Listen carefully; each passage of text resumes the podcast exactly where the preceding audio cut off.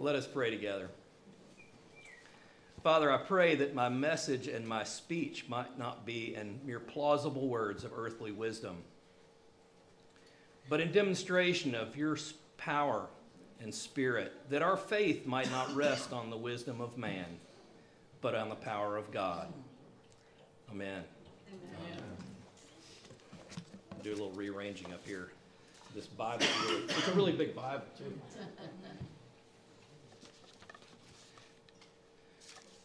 So there's a great uh, debate that's been going on for a long time, time among Christians about the notion of free will. At the heart of the debate is one question Does a person, before they are saved and unaided by God, have the capacity to choose to turn and trust Jesus for salvation? The force of the debate is a tension between two things. To be saved, we must each answer the question who is Jesus? But also that salvation is completely a work of Jesus Christ on the cross. That passage from Galatians, where it starts talking about do, not doing this and not doing that and not doing that, make us all feel really terribly guilty about ourselves because we don't have the capacity to not sin. On the one hand, the problem is that free will is a difficult concept biblically. In Scripture, it says in Galatians 5:1, as we just read, For freedom, Christ has set us free. Stand firm, therefore, and do not submit again to the yoke of slavery. In Romans 5:8, it says, God showed his love for us that while we were still sinners, Christ died for us. John 8 34 says that everyone who sins is a slave to sin. In 1 Timothy 1:15 it says Christ came into the world to save sinners. In 1 Corinthians 15:3 we read, I delivered to you as of first importance what I also received that Christ died for our sins in accordance to Scripture. If we're free, why do we need to be set free? Why can't we just use our will and choose not to sin? Why can't we just choose to believe, choose to follow, choose to obey, and go along our merry way? Why is it that even as a believer we continue to struggle and turn away? If we could choose to be free, why don't we? The honest reality is that while we can choose not to sin, we cannot choose to not sin. Even as faithful believers, we need His mercies new every morning. I don't think I need to be telling that to a church called Grace Anglican Church. On the other hand, there is a choice to be made. A wise friend once said to me, Freedom is not the same as having a lot of choices. Freedom is not the same as having a lot of choices. Freedom is not about choosing the right answer to an infinite number of questions by selecting from an array of infinite alternatives and answers. Freedom comes at the moment that we're confronted with the one question that's at the heart of Luke's gospel Who is Jesus? And then, like the centurion standing at the foot of the cross at his crucifixion, we find ourselves there with only one unescapable answer. Truly, this was the Son of God. For Christians, the question, who is Jesus, stands above all other questions and the answer above all other answers. Choosing to answer the question, who is Jesus, is unlike any other choice.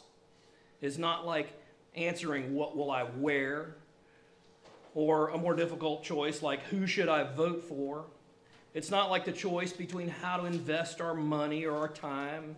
It's not like answering the weighty questions pressing on our culture today. All these questions require weighing what we know and are experienced against a sea of uncertain outcomes. Answering the question, Who is Jesus? is only possible when Jesus reveals the truth about himself to us, when we find ourselves in the places of deepest need, when we find the deepest depths of our own sin and our necessity, which in the story this morning is ahead in Jerusalem at the foot of the cross. That is the revelation that we call grace. In chapter 9, the question, Who is Jesus, is, is the central feature of the, of the chapter. And it reaches a climax, a turning point in the gospel. Up until chapter 9, everything Luke has recorded has been in service to one purpose that the audience, the recipient of this gospel, Theophilus, would be certain about the things he had been taught. That he be, in, uh, that he be absolutely certain about the answer to this one central question. Luke's gospel has offered a clear and convincing set of evidence. From the annunciation by the angels at his birth, to the proclamation of John the Baptist, to the voice of God at his baptism, to outsiders like a demon possessed man who cried, Jesus, Son of the Most High God. Many have borne witness to who he is. Jesus has also offered proofs to authenticate who he is by demonstrating his authority over Satan and unclean spirits, by showing his power over physical infirmities and disease, by displaying his power over the natural world, storms, by exhibiting even power to raise the dead.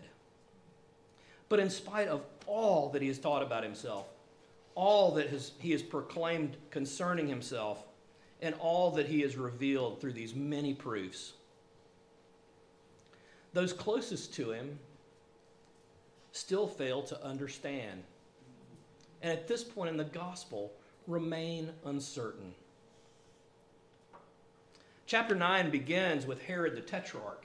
This is how it kind of gets set up for us. He's pondering the question, who is Jesus? And he's perplexed.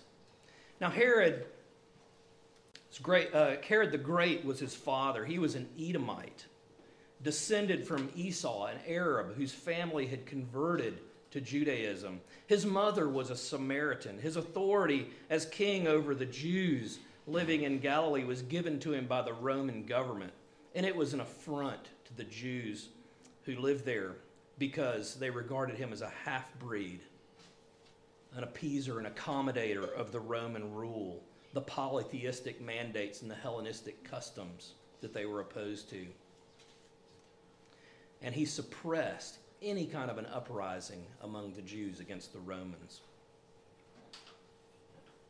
We know him most because of the opulent, op, opulent feast that he served uh, up, that was including a platter with the head of John the Baptist. He was the one who killed John the Baptist. Herod had heard about Jesus because some had said that Jesus was John the Baptist raised. Others said that he was Elijah. But Herod had no answer. In response to the question, he is simply perplexed. That's really not a problem for us because he's Herod and we don't like him either. Herod, we know, is the head of the Herodians. And at this point, the Herodians and the Pharisees and the Sadducees and the religious leaders are plotting to kill Jesus. They have been since the beginning of the gospel. It's easy for us to see why Herod would be on the outside, that he would be uncertain, because obviously he's evil, right? The problem for us in chapter 9 is not that Herod does not understand, but the people who are closest to him do not understand. His disciples, his followers. In chapter 9, we have, in contrast to the opulent feast of Herod, the feeding of the 5,000, in which Jesus serves up life. Taking five loaves and two fish, he divides them among 5,000 men. and then also women and children. His disciples are with him the whole time. But they still can't see him for who he is. Broken into two parts, our gospel lesson this morning brings the question closer to us, where we find people increasingly like ourselves, still struggling with the answer. Verse 51 When the days drew near for him to be taken up, he set his face to go to Jerusalem. In this verse, we learn that Jesus is heading toward the cross. He's about to be taken up. And now he's determined to go in that direction. Jesus and his disciples have come down from the mountain, and his face is set toward Jerusalem and the cross, but the disciples don't understand. We know from John chapter 6 that with the feeding of the 5,000, Jesus authenticates one of his great I am statements. You know, the I am statements that he makes are a way of, of grafting himself into the name of God, which was Yahweh or I am.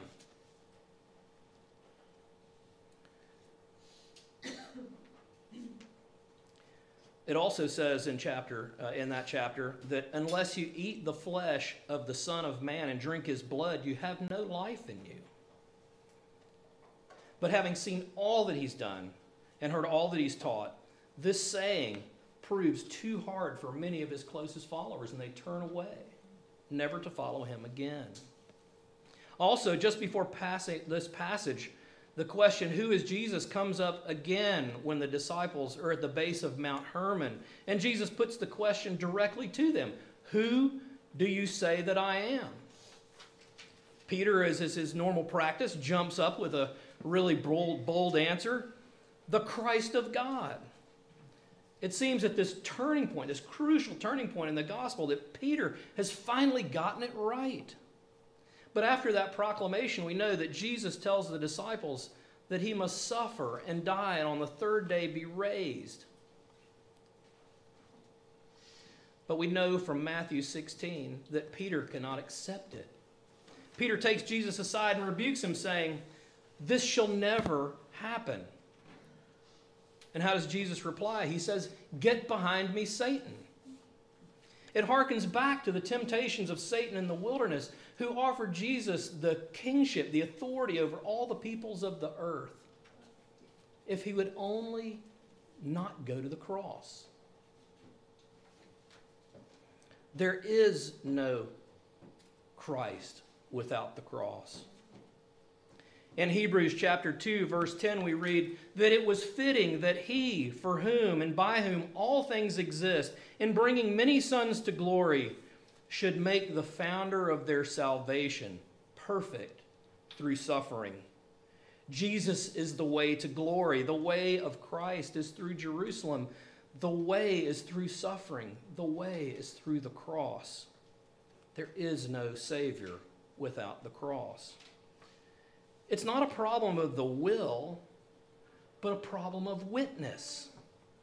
Peter, chief among the disciples, will not fully understand until the cock crows three times. How will he answer? Or how will we answer until we likewise are standing at the foot of the cross? In verse 52, we read, and he sent messengers ahead of him who went and entered a village of the Samaritans to take, make preparations for him. But the people did not receive him because his face was set toward Jerusalem. Now, with the feeding of the 5,000, people had wanted to take Jesus and make him king by force. With this change in direction, this focus on Jerusalem and what's ahead, it's probably, uh, it could be that perhaps his popularity is beginning to wane somewhat, but I think probably not. His rejection in the Samaritan village could simply be the product of the enmity that exists between the Jews and the Samaritans. Jesus is a Jewish leader. And now his face is set toward Jerusalem. You remember from the story of the woman of the well that the Samaritans they worshiped on a mountain And the Jews, they worshiped in the temple in Jerusalem. And there was a conflict between them over this very thing. Perhaps their refusal to receive Jesus had something to do that with his turning to Jerusalem, they saw this as some kind of a rebuke or a condemnation. What's more prominent in verses 52 to 56, and more to the point of the question, who is Jesus, is the response of his disciples, James and John, to this rejection of Jesus.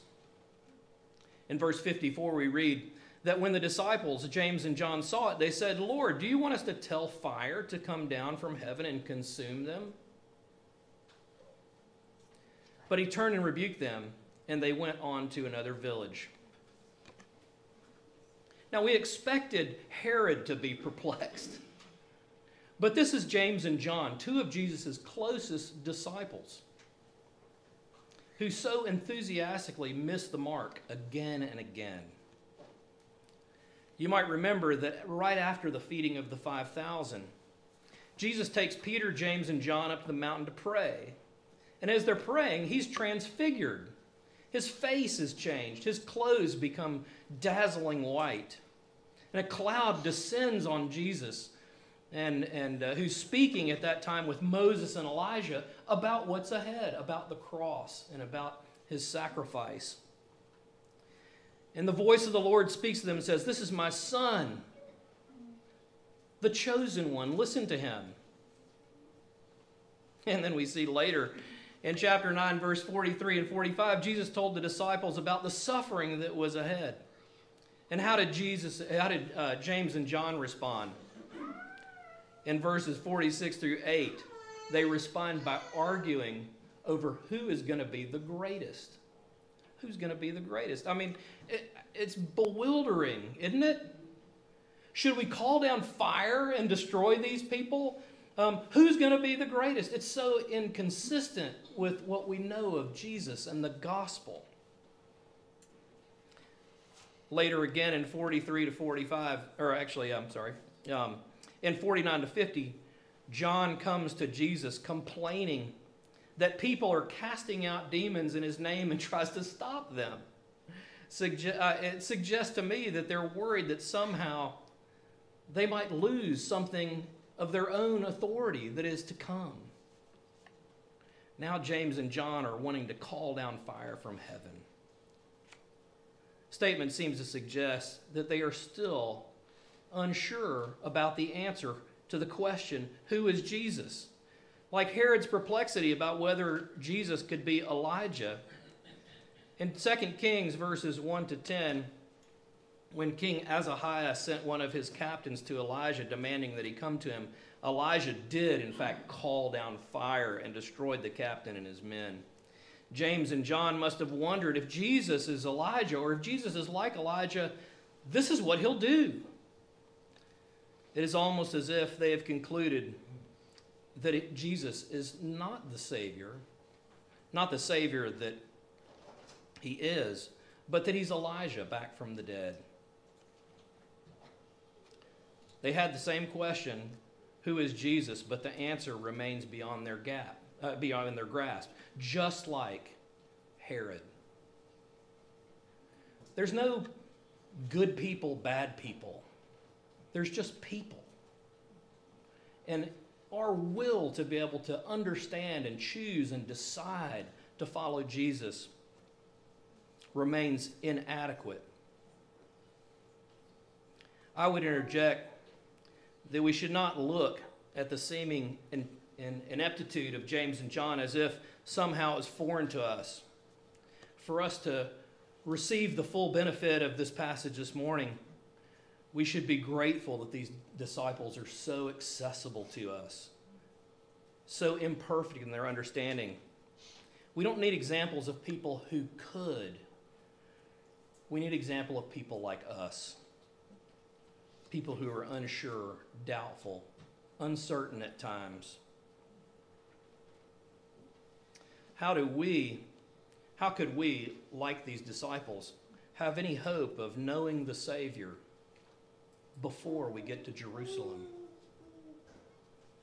In 1 Corinthians chapter 1, verse 22, Paul writes For the Jews demand signs, and the Greeks seek wisdom.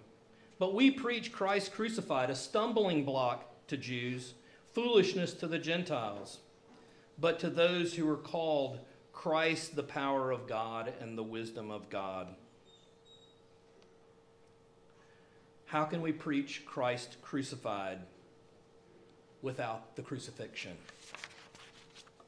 In verses 57 to 62, we're given three more examples that resonate with the real life that we live and amplify this point. In verse 57, as they were going along the road, someone said to him, I will follow you wherever you go. And Jesus said to him, Foxes have holes, and birds of the air have nests, but the Son of Man has nowhere to lay his head. The implication of this first example is that the person wants to follow Jesus somewhere, but not to Jerusalem, not to the cross. Foxes have homes. They have the security of their burrows. They have the companionship of family. Birds, similarly, have homes, nests where they lay eggs and they dig worms for their chicks. How do they compare to humans? It's a normal human expectation to have a home, a shelter, food, warmth, family, and comfort. Jesus is not the rising star in Jerusalem that they hope for. He will not ascend to the throne of the, as king of the Jews in place in a palace in Jerusalem. The path to Jerusalem is not a path to fame and fortune, but a, a path to rejection and suffering and death. To know the answer to the question, who is Jesus, we must know where he is going. Previously in Luke chapter 9, Jesus threw down the gauntlet. If anyone would come after me, let him deny himself, take up his cross, and follow me. For whoever would save his life will lose it, and whoever would lose his life for my sake will save it.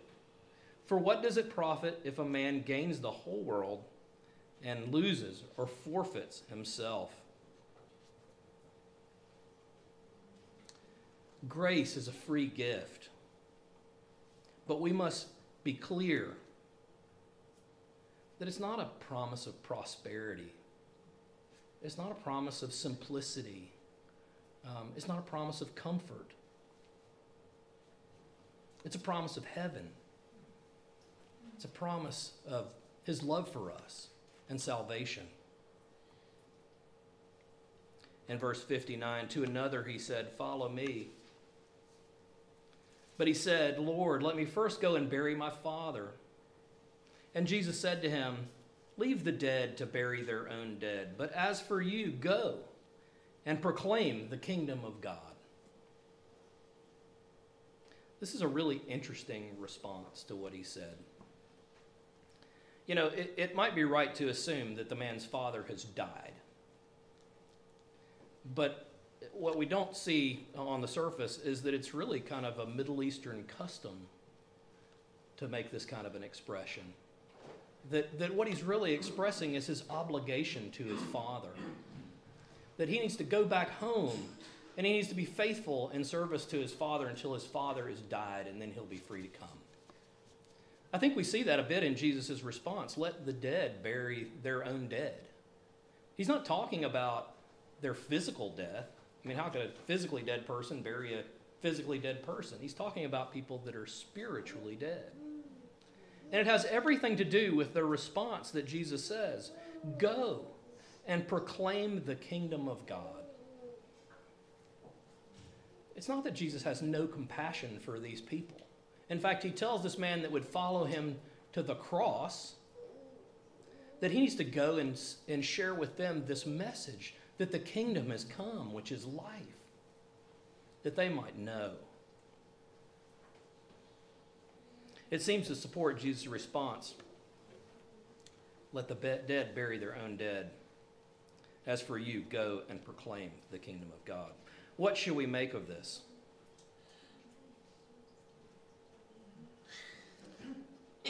the, the way is forward, the way is to the cross, and the cross makes all the difference.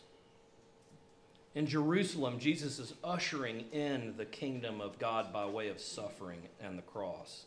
This is the message that we're to proclaim. To answer the question, who is Jesus, means knowing that the question is a matter of life and death. Without Christ, we are dead, as we read in Ephesians chapter 2. In Jerusalem, through the cross, we obtain life by his death. In verse 61, we have yet another and a final a response to Jesus. Yet another said, I will follow you, Lord, but let me first say farewell to those at my home. Jesus said to him, No one who puts his hand to the plow and looks back is fit for the kingdom of God. For this last comparison um, to Elijah, Jesus again builds on what seems a growing understanding of who he is and what is ahead that seems to be getting a little closer but still falling short. Another said, I will follow you, but let me first say well, say farewell to my folks at home. Give me some time to go back and get things in order. Let me have some time to go back and say a proper goodbye. It alludes to the, to the passage that we, we heard this morning from 1 Kings chapter 19, where God instructs uh, Elijah to go return on his way to the wilderness of Damascus, and when he arrives, Elijah he shall anoint to be the prophet in his place.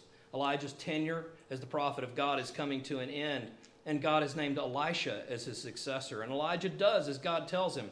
And he finds Elijah, Elisha plowing, and he casts his cloak on him.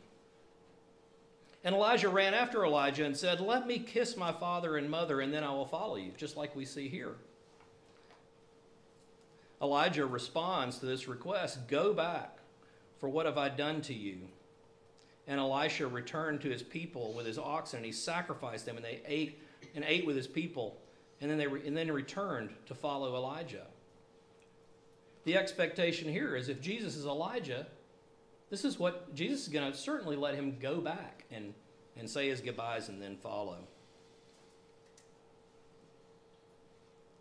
Here in Luke, the comparison between Jesus and Elijah remains. It's not the faithless response, but one that assumes that Jesus is just going to do what Elijah did. But Jesus is not Elijah. You know, a lot of times people ask you a question, well, eh, eh, you know, who is Jesus? And people will say, well, he's a great leader, he's a great teacher, he was a prophet. Not that he was Lord.